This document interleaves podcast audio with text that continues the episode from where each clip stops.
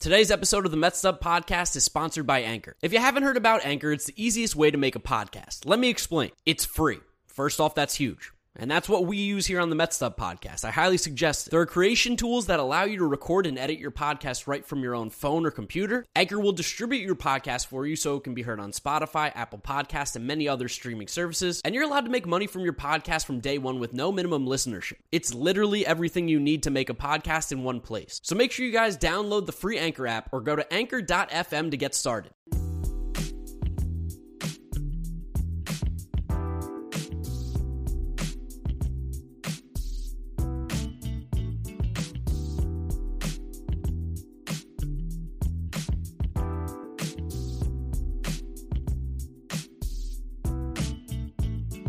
Is up, Mets Up listeners? Yeah, a little emergency episode, episode number 63. Originally, me and James maybe thought 62.5. No, we're going with episode number 63. Mets have made three big moves on the precipice of making maybe a fourth uh, splash on the market. A lot of big stuff going on here. Eduardo Escobar, Starling Marte, Mark Canha are New York Mets. And for all relatively affordable contracts, we're going to talk about it in depth as we always do. If you guys want to follow us on our social media, uh, Mets Up everywhere Twitter, Instagram, TikTok, YouTube channel, Mets Up Podcast. Apologies for no video episode the last time. Some stuff happened in my life a little bit that we had to po- postpone the video editing, but we're back on the grind. We're all good there. Listen to us on Apple Podcasts, Spotify, Google Podcasts, wherever you can listen. You can find us. Five star rating, five star review really does help us grow the podcast. And make sure you're following me and James on Twitter at GiraffeNeckMark at Jeter had no range. Let's bring in James here. He's had a little bit of a tough day. Bad day. It's not been not been a great day in the world of James Shiano, but he, I'll let him tell you all about it. No, it hasn't. As I'm sure some of you guys know by now, I went to Ohio State, and I'm a rabid sports fan, as you know. Love Ohio State, everything about Ohio State. We lost to Michigan today for the first time in ten years. I'm distraught. I'm really I'm unhappy. I'm just I'm honestly genuinely just sad. I'm actively rooting right now for um for Auburn just so no one can be happy, long that I'm not happy. Like I just want all the other good teams to also lose, just because that's what's supposed to happen. I'm drinking just a full bottle of red wine from the bottle. I was just about to say, a little behind the scenes look here. People didn't know when me and James were talking before we started recording. He just pulled out a bottle of wine and just started ripping. And I went, "Oh, we're at that level tonight." So it's really one of those days. First time in ten years, man. The Mets have won as many pennants as times as Michigan's beaten Ohio State in the last 10 years. Yeah, it's pretty depressing. I mean, Nine years, technically. South Carolina's got a big game tonight, too, up against Clemson. Haven't beaten them in six or seven years. Literally the day I stepped onto campus at South Carolina, we have not beat Clemson. So the, the dark cloud follows me wherever I go. You had a little bit of better luck with Ohio State. It's been great overall, but just today is just, I'm just so sad. It's a tough one. But hey, let's cheer you up a little bit. Let's talk about these Mets moves, because Absolutely. these are good moves. I mean, Eduardo Escobar, Canha, and Starling Marte, the three hitters that we brought in, are all players that are very good. I, I, I should say two of them are very good. One of them is a good player, and they're all going to help this team be better in 2022 for sure. A lot better. The Mets team got like exponentially better yesterday. Like there's no doubt about it. The Mets acquired three more major league hitters than they had in the roster all of last year. There's no other way you can slice it up. And it's kind of funny, another behind the scenes, but I was out last night and I was in a club that had no service from like 11 to 3 and I got like I didn't know at all Starling Marte was a Met, like not even an iota of it. And I got the text like at like 3:15, 3:30 when I got home, and I was like, "Holy shit!" Just shocking. It's kind of how the day was. Like I recorded my Eduardo Escobar video when that happened, and then the audio got messed up, but that was okay because Canha signed like a 20, 30 minutes later after I finished recording it. So I was like, "Oh, perfect! I'll record those two. And then as that video was being sent to me from the editor, I had it uploading to YouTube. It was just you know 94 percent. Starling Marte signed. I'm like, oh my god, we just got to add this into the video. Like, it was hectic yesterday in the Mets world. It just felt like minute after minute there was something happening, and Uncle Stevie really, uh, really pulled out his balls a little bit, put him on the table, and he's like, "No one wants to sign for this team. I'm going to be a problem. How about three guys that want to sign for this team?" And we got really good players. No, definitely. We have to give a lot of credit to Steven Matz for the Mets' big uh, Black Friday because apparently he finally pissed Steve Cohen off enough to spend money which is what we've been waiting for for a full calendar year. We're about just a little bit past one full year since Steve Cohen officially purchased the Mets. And he finally just put those billions of dollars on the table. And it was a beautiful thing. And I really just think back to Thanksgiving when my uncle, my 68 year old uncle from Staten Island, was giving me shit that the Mets ruined their offseason by not signing Noah Syndergaard and Steven Matz. Two players who I know for a fact whose guts that he hates. Uncle Lou. He knows he knows who I'm talking about. He says he's gonna listen to this podcast. I really hope he does. But he hates Steve Matz. He hates Noah Syndergaard. Now the whole Mets offseason was a disaster because they didn't sign either of them. All right, well, now we got three real major league players, and we're on the precipice of possibly signing Kevin Gausman if all of these nobodies on Twitter are correct. Yeah, that would, that would be nice. It looks like Stroman's out right now from what it seems like. Everything that he's saying seems to think that the Mets might not be in, but that could also be Stroman maybe being a little bit a Twitter guy. Yeah, yeah, I got a little, like a spat, not a fight because they're friends, but two of my pitcher list friends on Twitter before about Marcus Stroman's situation with the Mets. And we'll touch on this at the end of the episode when we talk more about Gausman, but I just don't think that is really you're really alienating Stroman if you're going after pitchers who are like understandably better than him. And we posted a little poll from the Mets Up podcast before asking Met fans who they'd rather have if money and years were exactly the same between Stroman and Gausman. And we're up to 1,500 votes. And it's uh, basically a deadlock. Gausman's winning by only a few hundreds, 52% versus 40, uh, 48%. I have a good feeling that a lot of those votes are the people that follow me that aren't Mets fans. So I feel like even if you just take it more so Mets fans, I bet you it's Stroman higher than Gausman. That's probably true, but I almost think that if it gives us a better sample, if we actually actually ask more baseball fans who's like objectively better. Oh, a thousand percent. Yeah, and maybe now we're just going to screw up this timeline, and we'll talk about the actual signings after this because we're already talking about it. But the Gausman Stroman argument is pretty interesting. It's something we talked about extensively two episodes ago, breaking down all the starting pitchers, specifically Stroman on the free agent market because Gausman does give you more of a ceiling, but we're only two years removed from Gausman being awful, unpitchable, basically. And Stroman, like we know, he's going to be steady as shit, but he'll just never. You'll never give Stroman the ball game two of the NLDS and be like really excited. You'll just be like, keep us in the game, you know? Yeah. While Gausman does have that top end that Stroman lacks, Stroman has a guaranteed floor that Gausman probably doesn't have, even though he might at this point. Yeah, Gausman looks like he's a better pitcher than obviously what he was a few years ago, where, like you said, he was unpitchable because he was really, really bad. But as we know with pitchers, sometimes like just one little tweak can change things, and it looks like it has with Gausman a little bit. I don't know. It's it, like you said, like going after Gausman shouldn't alienate Stroman, and I think if you're a smart organization, it wouldn't. I, I really don't know what to do with it there. They're also represented, I believe, by the same agency. Really? I didn't know that. So I think Stroman tweeting it out there too could be a little bit of, you know, inside information where he goes, Mets are a lot more interested in Gausman. We have the same agent. I, I know this for a fact because we deal with the same thing. Stroman is revealing all of the Mets sources online right now. He's almost being like spiteful and vindictive. It makes me almost think the Mets would quit on him before Stroman quit on the Mets because at the end of the day, money is still green. Yeah if the Mets offer Marcus Stroman the most money and the best opportunity, he will come back. Especially how much he's thrived under the Mets coaching staff and pitching development system. There's no doubt about that. But he's talking about how the Mets more highly value Robbie Ray and Kevin Gausman, which will lead me to believe that they probably do, because I'm sure Stroman's agents have very good information. I'm sure they honestly don't even love him sharing that with the media. But again, Marcus Stroman is just a he has a big online personality, and that's kind of just what you have to deal with. Yeah, uh, that would definitely hurt Stroman's value to hear that one of the teams that should be the most interested in him has interest in other guys. That's not going to help drive his price up. So I don't know. It's bizarre. It's weird. Right now, neither of those guys have signed. Let's focus on the guys that have now. Let's start off with Eduardo Escobar, who you have coined the new Todd Frazier, and I know you got some numbers to prove it. I, let, us hear it. Let's hear it because I like the Eduardo Escobar signing a lot. Eduardo Escobar signing's fine. Two years, twenty million, which is basically the exact same amount of money the Mets gave Todd Frazier three years ago. And if you look at Eduardo Escobar's last three full seasons, like he has pretty good stats. He's averaging about 30 homers a year, a K rate just below league average, about 3.2 fWAR per season. Like very fine numbers overall, low batting average, but it's still a WRC that is, you know, around like 5 10% above league average. But wait, I just lied. I was telling you Todd Frazier's last three seasons before he signed with the Mets, before the 2018 season. This is Todd Frazier. This is spicy Todd Frazier. And that's fine. Like Todd Frazier filled a role for the Mets. That was okay. Like they needed major league players, just like now they need major league players. Todd Frazier was that. And that's all really I think this is. I do think that Eduardo Escobar will be better than Todd Frazier just because I, I know this Why? is like this is old head here, but like he just he hits the ball better than Todd Frazier does. He puts bat to ball better than Todd Frazier, 100%. He has to. Here's the thing about Eduardo Escobar that's always kind of irritated me when regarding him. While he's always produced a lot and had like an above league average amount of extra base hits, runs scored, RBIs, home runs, he's never actually hit the ball hard. Of Eduardo Escobar's last five years in the majors, he's never had a hard hit rate above 30%. He's never barreled a ball more than 55%. Like, these are not really awe inspiring numbers. He's just a good baseball player. Like, that's fine. And, like, his K rates are very good. Not very good, they're good.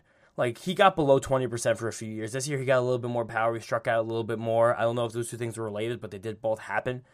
he's just he's he's fine. And this Eduardo Escobar signing is good objectively because he's probably better than Jonathan Villar, and that's the role I'm expecting him to fill. But he costs like three times as much money as Jonathan Villar, and for twice as many years.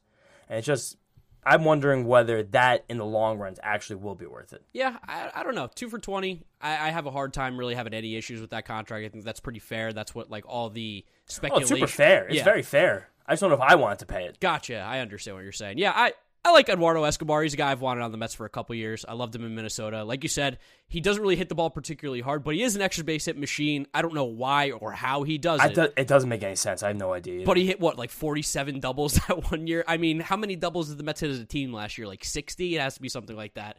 So he, in 2018, he hit 48. Yeah, that's a, that's a shit ton of extra base hits. Something that the Mets I feel like lacked a lot of last year. We just didn't have the ability to really drive in those runners because we loved a good single. We loved singles last year. Singles, singles, singles. So I, I like the move. I like the move. Like you said, uh, Todd Frazier esque for sure. He doesn't Very have Frazier-esque. he doesn't have, I feel like, the frustratingness of Todd Frazier that I feel like a lot of people will get, where Todd Frazier, you know, is gonna hit two ten. That's kind of the biggest difference between these two guys. But like you said, the offensive production's relatively the same. I mean, with you, if you had to guess right now, where do you think Eduardo Escobar hit for batting average last year? 250. Yeah, exactly. What do you Yeah. think he hit the year before? 250. 212. Okay. The year before that, 270. To be fair, The that shortened year season, before shortened was- season. yeah. yeah, yeah, yeah. I'm not, I'm not counting that. But I'm just saying, I don't. I think Eduardo Escobar, 260 is batting average ceiling, which is well above league average right now. That's fine. But again, we we're not, I don't. I don't give two fucking shits Yeah, about yeah. batting average. doesn't really matter. Like again, this is just this is a, he's a good player to have on this team. I hope he plays. I just don't want him to have 600 plate appearances. You know. I'll say this because I've said about other teams and players and acquisitions. Like Eduardo Escobar doesn't move the needle by no means. Yeah. He's going to hit sixth, seventh in this lineup. He's not going to be one of the main production guys, but I do think that he is better than some of the dudes that we've been throwing out there. And to me, that's a nice addition for the Mets. He's definitely like a solid player. He's he's not going to lose us games by any means. No, not a lot of them at least. But like, if money doesn't matter, like I'd like to spend seven million more dollars and have Eduardo Escobar instead of Jonathan Villar, right? Yeah, yeah, of course. And if that, it's not my money, I don't care. That's fine. I'm just like, it's a fine deal, but didn't move the needle. And then at the time, this was the only deal, so that was where my take was. But then, like an hour later, things changed. We got Mark Canha. We got Yeah. another Mark in the city. I like it, even though he spells it with a K. But this Mark Canha guy is just so underrated around the league. So every every way you look at it, the stuff that I was seeing on Twitter, I couldn't even believe. I had people saying that Mark Canha is probably going to DH a lot, which doesn't make any sense. Because Great he's a fielder. great defensive out. He plays friggin' center field, and he's huge. Plays Yeah. center field, and he's pretty good at it. So he's a great. He won't next year. No, because well, we got some guys now that can play center field, but Yeah. He's a great defensive outfielder, especially if you stick him in a corner. He could also play a little bit of first base if you want him to, and he's been completely fine there. He gets on base at a super high clip. He just he walks. He loves to walk. Great eye at the plate. He got a little pop in his bat. He's hit twenty plus homers in Oakland, which is just super tough to do. Marquez is a really really nice pickup. Underrated just all around the league. People thinking that he might not even be like the main outfielder on this team. I don't know where they're getting that take, but he's, going to play 130, 140 games for this team, all things considering. Yeah, as long as he stays healthy. I think a lot of people have taken sh- uh, shots at Canha's defensive ability because he's like just has negative defensive ratings on Fangraphs. A lot of that's because he's played, like you said, like 50 to 70 games in center field each of the last four seasons, like besides a shortened year. He's never really had any good statistics there. But in a corner, he's been great. Last year, I think his OAA on Savant was like plus three ish, plus four ish. Like he's he's a very capable fielder in the corners, and he was playing in a cavernous outfield of uh, the Oakland Coliseum. So I guess you get him in a normal outfield like Citi Field, it'll probably be okay. And just like I just really think it's a great value contract. There's almost no risk. It's only two years, thirteen million per with a play, with a team option the third. No matter what, he's going to walk enough to get on base at a very, very reasonable level. I think he will lose a lot of value with um not hitting leadoff, and I think we'll probably figure that out later in the episode. We may talk about the bat, uh, the new batting order, but I like that he gets on base. I like that he puts his bat on the ball. I like that he has an edge. He loves to argue with people. He loves to chip and chirp. He's like a little fiery guy, something we needed. he's kind of a pest, which I fucking love. Even though he's a large guy, you never really hear large people called pests. You know, No. there's kind of a bully, but whatever. And it just yeah, he gets on base. Nothing else matters. He just gets on base. Yeah, I thought it was super interesting to talk about too. Like you just mentioned, like he has an edge. Eduardo Escobar is also a great locker room guy. Apparently, Starling Marte is also apparently a great locker room guy. They brought in three dudes who the Mets talked about like wanting to get like not necessarily a new core in, but that the core was going to be changing and that they kind of want like this new what's the word I'm looking for? But like a new outlook on how this team is going to be approached. Identity. Yeah, new identity. And I think these three guys bring that same like friendly identity, but with a little bit of edge of like we're we're here to win. Like it doesn't matter if we're all friends. We got to win baseball games. Mark Canha, that dude cares about winning. I like seeing him on the field. Yeah, and these guys have won a fair amount of baseball games over the last few seasons cumulatively. And again, that doesn't mean anything really, but maybe it does just because there's still vibes that are coming into a clubhouse and all. I just like the idea of Mark Canha and Brandon Nimmo in the same lineup is just tickling me. That's so funny. It's pretty gross. Let me jump to the stat that I was going to save a little bit later after Starling Marte. But Mets have four guys in the outfield in the top 30 of WRC plus since 2019, minimum 1,000 at bats. Nimmo's eighth with 139, which, by the way, that's just silly. That Brandon Nimmo's Yeah. eighth among all outfielders in WRC plus. Gets on base. Such a stud. Mark Canha and McNeil are tied for 15th with 126 WRC plus, which that shocked me. I didn't think McNeil's was that high. I know he's been great, but I thought this year and the down year would have dropped it down a little bit more. Sick, still sick. McNeil, by the way, our fourth outfielder now. And Starling Marte was tied for 29th with 119. I mean, we brought in four guys who get on base, bring value to your offense, and are also good defensively. Like, I, I like it a lot. Definitely. The one peculiar thing about these three signings happening together is that they're super different. Like all of these guys project very differently. They have very different styles of play, and they have very different types of um, very different types of. I feel like baseball people appreciate all three in a different way. You know what I mean? Like Escobar is more of like the surface level fun guy who does things, but his advanced stats aren't that good. Canha's like the all advanced stats like lover boy, and he just does all that shit incredibly well. Marte is just a freak athlete who always he out hits and he outruns his projections every single season. He doesn't really do a lot that the numbers would tell you that he really is going to remain this good and should consistently be this good. But again, he continues to just always be this good. And I guess this is going to be now our transition in talking about Starling Marte because that contract shocked me to my core. I even though I thought the Mets could sign Marte, I just didn't think it would actually happen.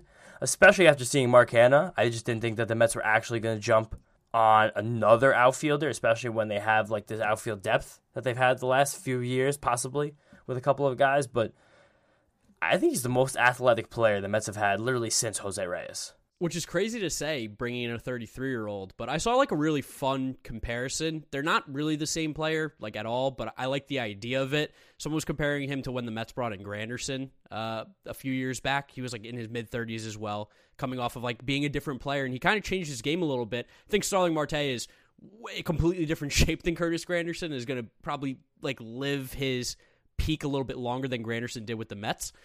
But I, just I like Starling Marte all around. He plays really good defense. If you like average, he hits for a high average. He still gets on base. He stole 47 friggin' bases last year, which was almost as much as the entire Mets did, which is a funny stat to just throw out there. And he's got some pop in that bat. We've seen him play in Miami. We've seen him play in Pittsburgh. He can hold down that center field real well for at least two more years. Yeah, but I do think the Curtis Granderson comp is a very good one because while Granderson did get on base more and that kind of helped his floor a little bit with the Mets, you're just getting like a guy who's used athleticism as like one of their main calling cards in a time in their life when athleticism could go away rather quickly and it wouldn't really be surprising. Like Starling Marte could pull a hamstring any day now. It's very possible. And that Especially that, as a New York Met. Absolutely. The New York Mets pull tons of hamstrings. And just and while Granderson played a little bit of center field for the Mets, he kind of fell off like rather quickly there. And he never really was the type of guy who you wanted to see out there. It was more of like a necessity thing to get his bat in the lineup and keep the lineup stronger to have him out there. And Granderson did have four good seasons with the Mets. Like he was always above league average as a bat. He was almost above league average as a defender a few times, only really once. And he actually turned in a five win season with the Mets, which the contract the Mets gave Curtis Granderson, having a five win season, was well above what they expected. It probably makes the whole thing worth it. I think that's kind of the same deal with Starling Marte. I think the Mets are really more concerned with these first two years of Starling Marte than the last two, which is okay because the way that Nimmo's been playing center field the last year and a half, I'm confident that he can play it in the future and not be Yeah. bad at it. So to just save Starling's legs a little bit, like it'd be fine to even just like platoon him and Nimmo in center, even though they both are in the lineup for 150 plus games. The question now is that whether the Mets will change their tone philosophically and actually steal more bases because you're losing a ton of Starling Marte's value if he cannot do that. And I think you have to. You have to let him run. You have to let him run. That's something that has, like you said, that's a big part of his value. Stealing 47 bases is huge. That's 47 walks or singles that turn into doubles. That's massive. Those extra bases, something that the Mets struggled with last year. getting those extra bases. He adds that to your lineup. You got to let this dude run free. I mean, eh, like we'll talk about with the lineup construction and stuff, but if he gets on base and there's it's empty, I mean, you got to give him the green light. You have to, and that's a big philosophical change, like you said, for the Mets because we just haven't run since Jose Reyes. Definitely, and we're becoming. It seems like a very analytic, analytically based front office. If you look at all three of these guys, they were favorites of um most of the projection systems heading into last season, especially ATC, which is designed by Ariel Cohen, one of the favorites of Fangraphs. He's very consistently one of the sharpest fantasy baseball players around, and Similarly to how some NFL teams have really jumped into the PFF analysis, like you're going to see a lot of MLB teams, while they have their own internal projections, probably pull a lot from these other systems. And the fact the Mets are really pulling from that makes me think that that's kind of a way they're moving. And you talk about a lot about getting Starling Marte to second base. Now it's a big part of his game. And we all know the stat that last year the Mets were the only team in baseball to have runners score from second base less than 50% on singles. That was dead last in Major League Baseball, one of the lowest percentages we've seen in literal years. There's a stat courtesy of Jacob Resnick, who we've talked about a few times in this podcast, but Starling Marte, when he reached second base, scored than 79% of singles. 85% overall since the year 2019. That's a massive, massive deal. The guy's incredible acceleration. He's an amazing athlete. He just really gets a good jump because he gets a good read. He knows how to fucking play baseball. It's just whether the Mets have this philosophical mindset to get him to that base. And that's going to be a real fascinating aspect of this team now moving forward. Well, I think like even a guy like Canha, I know he's not Starling Marte speed, but Canha was like in the 68th percentile in sprint speed. He stole 12 bases last year, which would put him as like probably one of the highest guys on the Mets for stolen bases. Not that he's this speed demon, but he's another guy who definitely takes advantage on the base path, and that's something that the Mets they, a bad base running team. That stat right there that you just said proves they are a bad unathletic base running team we talked about how great Lindor was on the bases and how great Javi was on the bases. Nobody and Nimmo. Nobody else though outside of those guys. A lot of guys who clog it up. I mean, didn't help McNeil had the hamstring. Didn't help that Conforto had the hamstring. But then you got guys like Dom Smith, Pete Alonso, J.D. Davis, who basically run with a piano on their back. Absolutely, and all of these guys, especially Starling Marte, were kind of studs in Fangraphs' base running metric. Marte led the league. Canha was above league average. I'm actually I'm gonna wait for Escobar's uh, yeah. stats to load right now. I was looking up his sprint speed too. I can't imagine it's very high. He's got to be like 20th percentile. Eduardo Escobar is actually 59th percentile. That's above average. That is above average. That's pretty good. That's shocking to me. It's a good spot to be. And for a little perspective, wait, hold on. What percentile was Jonathan Villar in sprint speed last year? 60. 57th, below Eduardo Escobar. I never in my life would have guessed that. There you go. And Escobar was above league average in the base running metric. Not very well above that and he's going to meander around that. Probably just standard deviation, but these are at least, like we said, these are at least just baseball players. We said last year the Mets needed baseball players. They lacked actual baseball players, and all three of these guys are legit baseball players. And again, I don't really think any of these guys will probably have an OPS over 800, if I'm being honest with you. If I had to bet, Canha definitely go under. Escobar will probably go under. Marte, I hope not, but there's a good chance into the field he will go under. Like that's just the the way the, the, the Mets world works. But at the end of the day, they just got they got three baseball players for affordable rates for not that many years, except for Marte, and that's a good thing. Yeah, no, yeah, I like it a lot, and having these guys now who are going to slot in as everyday players, most likely builds the depth too. Because now you have a guy like McNeil who's going to kind of turn into that role that we thought Guillorme was going to play last year, and now he's probably going to play 400 at bats, playing second, third, left, right. He's going to jump around the field, giving guys days off. He's still going to get his at bats. We're probably keeping one of JD or Dom and they now come off the bench. They're not going to be playing every day, or they get to be in the DH role where we don't have to worry about their absolutely atrocious fielding. Yes. I like that this team is getting deeper, building a more complete roster. We still need to address the pitching big time. That is yeah. the biggest issue right now. It's glaring.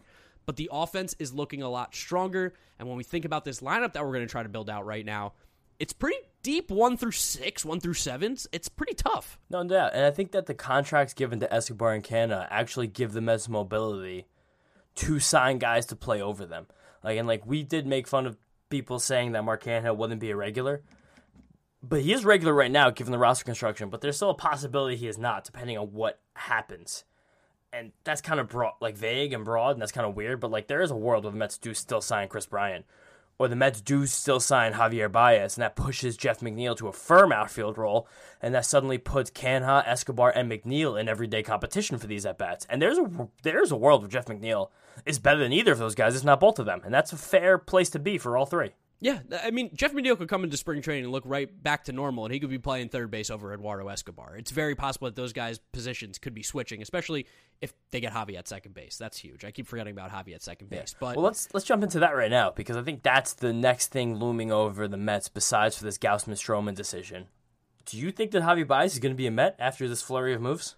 it's bizarre. It seems like the Mets, he's the one guy, and I know where we talked about Stroman a little bit too, but it seems like Javier Baez is the one guy that they're not willing to get too aggressive with the money on because it looks like Javi's asking for a lot. I mean, the the the number that seems to be getting thrown around is six two hundred million, and that's just simply way too much money. That's like twice as much money as I would even consider giving him. And I Yeah. think that um, Javi tried to pull a fast one on the Mets. The report came out on Wednesday morning that Javi and the Tigers were gaining momentum towards a deal. This came directly on the heels of the Steve Cohen outburst about Steven Matz. And it's kind of crazy we haven't even recorded an episode since then. So I guess we should touch on that. Maybe we kind of did. I don't even care. It doesn't matter. We're past Steven Matz is irrelevant. Who gives a fuck? yeah, the Mets the Mets world moves way too quickly for us to give a, two fucks about Steven Matz signing a four year, ten million dollar deal with the fucking Cardinals. Whatever, he'll be good there. I know he'll be good there. He's Oh, he'll be great. oh yeah, he'll have, a- he'll have a 4.0 F four next year. There's no doubt about it. Yeah, yeah. But it felt like that the Mets were reeling, and that Javi's agency, Wasserman Sports, is very aware of the public pressure being put on the Mets, and just the fact that they actually care about that, and they kind of wanted to leak some bullshit to see if the Mets That was a, a planned leak, one hundred percent. yeah, see if the Mets would jump, and they keep dropping these six for two hundred things, and the Mets did not because they know no one in baseball would actually value Javi Baez like that. And now it seems like they've pivoted off Javi Baez, like possibly for half of a personal reason, which would not shock me at all. If Steve Cohen, Billy Eppler, and the rest of the boys' club would pivot off of a player like Javier Baez because they thought they were getting bamboozled, right? Yeah, Uh, Cohen Cohen was not happy when that Steven Matz thing happened. He was pissed. I really do think he took that personally as like, oh yeah, you're not going to give me the richest man in baseball the chance to give your fucking pitcher the final offer. Well, guess what? Fuck you. We're getting everybody else now. We're getting the guys I want. If I want you, you're going to be here. I'm going to make it that you are here. So yeah, I think if the Mets wanted Javi, they would really be more aggressive. I think they have their number that they would take Javier Baez back for. And if Javi Baez decides to accept it, they will take him with open arms. But if Javi's looking for that six two hundred million, you, you can't do that. You can't. No, definitely not. There's no there's no galaxy where Javier Baez is really worth that. I don't even know how much he raises this team's like level if he is signed for that much money. There is inherent risk with bringing Javier Baez back on any contract. A six year one for two hundred million, where he's one of the highest paid players in baseball. No way. I'd shit myself. Javier Baez had a six year contract. I really would. And I just I want to give some credit to the Mets for not folding to the public pressure to sign Javier Baez. Just the fact that while the Mets Twitter brigade is ravenous and um, unfair and just a little bit downright misinformed and mean at times, like just the fact that they can still maintain their level of value is okay. Like same thing with Steven Matz. There's no galaxy Steven Matz should be getting more than 12, 13 million dollars a year. The Mets had their number. They know there's 15 other pitchers on the market who could fill a similar role, and they said, no, thank you. We'll move on to the next one. Like, the Steven Matz situation happened in January, February, I'd be like, yeah, this is bad, and maybe they should have shelled out two extra million dollars. Same thing with Syndergaard. But it didn't. It's fucking November. Thanksgiving was three days ago. We're about to have a lockout in four days. Like, things are different. And at the end of the day, it's Steven fucking Matz. We're talking about a five starter in our rotation. Like, we can't lose sleep over this guy. You can't go back to your ex girlfriend and be upset. You, you just can't. If you don't, if she don't want to come back, she don't want to come back. See you later. Move on. Also, like, if the Mets did shell out the money to sign Steven Matz, and shit, like, didn't go well at first, and he had a four year contract, Dude, you know he would suck if he came back here. He's a mental dwarf. He just can't possibly. He can't possibly pitch well in New York. There's no way. It's like even if that second start of the year in Atlanta, he gave up six runs in four innings, it would be a catastrophe. All the assholes in WFAN would lose their goddamn minds. Joe from Staten Island would bust a fucking cap if St- this guy can't pitch in New York. What is Steve Cohen doing? Why would you bring him back? Did you not see it? We all saw it. I would never have signed Steven Matz. How could you? Yeah. I like it was it was a disaster. I, I like the idea that they like you said, they had their price.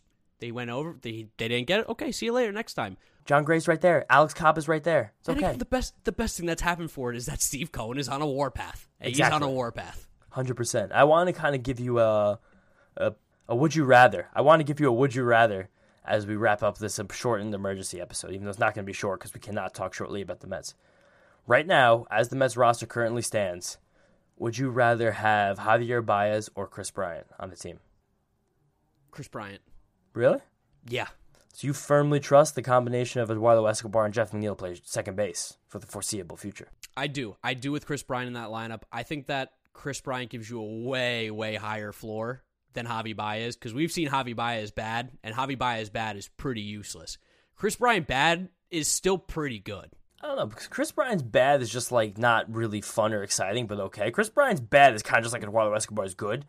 Yeah. And while Javi Baez is bad is bad, it's like only bad for a little bit of time, but like over the large sample, like I believe it always will be good. Here, here's the thing. I'm completely. I like. I want Javi back. I'll take him back again for the right deal. I'm always down. I'm not anti. I'm. I'm not anti Javi by any means. I, I want this guy on the team. But if you're giving me the same contract, the same money, Kris Bryant, Javi Baez, I think I'm going Kris Bryant. I don't know. Kris Bryant to me, I've done it myself. I feel like sometimes just like he because he is, he is so boring. We were talking about this earlier. Said Todd Frazier's milk, Eduardo Escobar's rum. Kris Bryant is just tap water. He is so boring. There's no spice, there's no flavor. He's got to be the most boring person in baseball, more than Mike Trout. At least Mike Trout likes the weather and plains. Kris Bryant's got nothing. I couldn't tell you anything about him. He's probably a Mormon, right? Eh, there's a chance. I don't know. I, I, I don't care, honestly. But even so, you want to know I don't care? Because he's not interesting at all. But he does play good baseball pretty much every year. Not wrong about that. I, mm, you know, it's a good question. I asked you that question without even having an answer myself. I was just playing devil's advocate for a second. I just, I just really don't know. I just truly don't know. Just, I think there's no wrong answer with that one, though. I really don't think there's a wrong answer. there might not even be a right one. That, that there's definitely not a right one. by no means is there a right one, and by no means is it coming from me. If the choice is like Kevin Gausman and either Javier Baez or Kris Bryant, I would rather have Kevin Gausman and Marcus Stroman than either Javier Baez or Kris Bryant. Agreed. I agreed. I would much rather go all in on the pitching right now than to get another big bat. Yeah, definitely. I think there's a good chance that next year we see there we see either one of Mark Vientos, Brett Baty, or Khalil Lee, if not more than one, come up and play at least at least about league average play with a bat in their hands. That, that's what I was going to bring up too. Is like I know it's never a problem to have too many good players, and I make fun of Yankee fans for this too because they're like, "Why would we sign Correa when we have Anthony Volpe and Oswaldo Peraza?" And it's like, well, because he's friggin' Carlos Correa. So you can never have too many good players. But I do. I, I fell in love with Brett Baty as a player. I did. I want to see that guy playing third base at some point in the future. Getting a guy like Kris Bryant, I know he can play the outfield, but feels like it kind of locks down a position for him. Yeah, that's true. But based on the way the Mets signed these three guys, it's kind of clear that they really want to win the next two years. Oh, 100%. I mean, they blew through their luxury tax. Yeah, you don't keep talking about taking $19 million if you're not trying to win a division title next season, you know? Yeah. All three of these guys are at least 32 years old, which gives them a little bit of inherent risk, more so than a lot of the guys that we thought the Mets were going to sign this offseason. And this is exactly what we talked about, like the whether the Mets were going to make moves and signal a direction. This is a direction. Spend money and win right now. And we did say that, like the, the first moves that they were going to make, we're going to tell the entire offseason. While they didn't get some garden loop, they got the guys that do make this team better, and this is them. Lineup. Let's talk about this because we haven't talked about it. No. What is the lineup going to look like? Because I have one in my head, and I don't necessarily know if we're on the same page here. But let's start off. Who's leading off? I still think it's Brandon Nimmo. It has to be Brandon Nimmo, right? I think so. I would. It's me. So, like, the weird thing, and I know this will be an argument on Twitter. Someone's going to have this argument. I don't think it's right, but they're going to be like, how can Starling Marte steal bases then if Nimmo's on base in front of him? That's going to be an argument from somebody. And does that take away Starling Marte's run game? Was he an ex- exclusive leadoff hitter last year with the A's? Didn't he hit behind Mark Canha? Not sure. Not sure what he did with the A's, to be honest. It was like 35 games. I don't watch a lot of Oakland A's baseball on TV. But, I mean, I do like Marte in the two hole. I do like him there, too. I think He that's was going to be my guy him. in the two hole for sure. And also, Brandon Nimmo, he can't steal base if Brandon Nimmo's on base ahead of him. Brandon Nimmo's on base, what, 42% of the time? Yeah. That's okay. I'm sure those will offset on occasion, you know? I'm sure Starling Marte will get on base 45 times where Brandon Nimmo's not on base. minimum minimum that's that's a soft estimate i think that's really okay i don't think you can think about i don't think you can think about these line hole lineup um developments in like a pinhole like this is a large sample of the lineup. We're taking 160 games 500 play appearances to these guys. Like that's how you have to think about it. At the end of the day i kind of just want those two guys in my top two which i do think kills a little bit of mark canha's value. I do think it's kind of weird now that the mets have these three actual marquee leadoff hitters after going years without having even one. So, like you said, like that might kill Mark Canha's value because he he definitely did have some value. He let off a bunch of games in Oakland, but even then, among outfielders, his plate appearances since twenty what is this twenty eighteen, he's like 28th. So it's not like he's super towards the top and like just getting around the order a bunch. You know what I'm saying? So I, I don't know. I think like as much as he did have value hitting leadoff, I think he will be fine in let's say the five hole, which I think is a spot where he could he could land. I want to keep talking about this, but the first ballot just dropped. Oh my god, Hall of Fame. hysterical! Jimmy Rollins No. and Ryan Howard. Oh, is he from Philly? Who dropped this? Who is it? I'm it? sure he's from Philly. Jack, uh, Jack McCaffery. That's just. I mean, that's criminal. He voted for Chris Schilling last year and did not vote for him this year, and added the vote for Omar Vizquel. What? How does Omar Vizquel get any vote? Omar Vizquel will be unquestionably the worst baseball player in the Hall of Fame. It's not even close. We t- uh, here's a little. T- we're leaving this in. This is a tangent that I think you guys will enjoy. But Omar Vizquel wouldn't even be my first choice for my ninth hitter if you gave me an option. Wouldn't even be my first number one nine hitter, the greatest nine hitters of all time, because that's what he is. He's a nine hitter. I don't think Omar Vizquel was ever one of the five best shortstops in baseball. I don't think he was ever one of the best ten.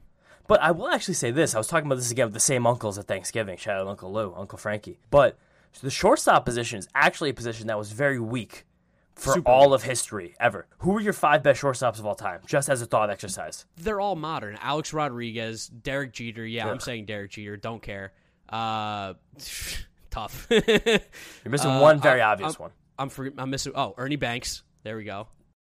Who's the really obvious one that I'm missing? Because now you put me on the spot. Cal Ripken. Oh, Cal Ripken. Yeah, definitely. Very That's obvious one. Very obvious. I forget. You're asking me for the entirety of the history of baseball here. And uh, give me Wander Franco, top five shortstop of all time. I was gonna say Honus Wagner, so similar. Yeah, but yeah, shortstop's a weak position, but he still stinks. So Terrible. he's still a bad player. Like I, we had this argument, remember, with our friend Ernesto, who's been on here. I'm like, I would take injured Troy Tulowitzki over healthy Omar Vizquel any day of the week. Oh, absolutely. I think Marcus Semien. Yeah, I, I'll take Francisco Lindor. I'll take uh, Luis Guillorme's Omar Vizquel if he played in the 90s. 100%. Oh, if you play 162 games, for sure, no doubt Yeah. about it. So are we really going to make an argument for Luis Guillorme being a Hall of Famer? I Yeah, and I'm him, sure but- Luis Guillorme is much nicer to his wife slash girlfriend. oh, definitely doesn't have the outstanding bad record outside of you know baseball by any means. But wow, that's a this is a bad ballot. Holy crap! Bad ballot. You see it? Yeah, uh, he voted Bobby Abreu too. I don't like that either. He actually deleted it and uh, be rather uh, screenshot of it. So thank God for Ryan Tib- Ryan Thibodaux. Jack McCaffery, my God. All right, let's go back to the lineup. Let's go back to the lineup. so we had the first two, three. Who are you going with in the three hole? Lindor, easy. Yeah, Lindor, then Lindor. Alonso for me. Yep, the first four I think we got unlocked. There's really no discussion there. Here's where we Yes. can get a little interesting here: five, six, seven, because that's eight's McCann, eight's McCann, or whoever's catching. They deserve the least amount of at bats. We know that. Or nine, technically with the DH next year, probably. True. Let's. We don't have the DH yet, so we'll just assume pitcher. But five, six, seven. What's your five, six, seven looking like? Um, I would probably go McNeil, Canha, Escobar. Interesting. I would go Canha McNeil Escobar. Canha, McNeil. I can see that. Just like he's getting on base, might as well get on in front of guys. Yeah. I'm gonna say something crazy. There's a good chance that on opening day, there's a guy whose name rhymes with Robinson Bano who's hitting fifth. Especially if there's the DH. There's a very good chance Robinson Cano's hitting fifth. Could you imagine how people on Twitter are gonna feel if Robinson Cano's playing second base ahead of Jeff McNeil on opening day? Oh man. I mean, it's going to drive me crazy. It's going to drive really all the old heads just absolutely nuts. And that's also if McNeil's still on this team. I think now we're in a world where McNeil, Davis, and Smith are massive trade pieces. I think McNeil, there's no chance he's traded right now.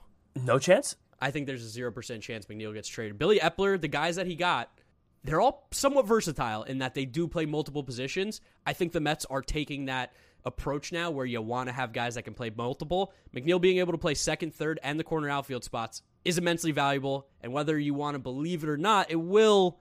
He he does have value on this team. That does help them. All right, two points about that. One, number one, you can have rocks in your head and believe that is true. That it's more valuable to have guys who play multiple positions. And two, based on the fact that all the teams in baseball want guys to play multiple positions, a guy like Jeff McNeil is actually the only guy out of that glut that has any trade value whatsoever.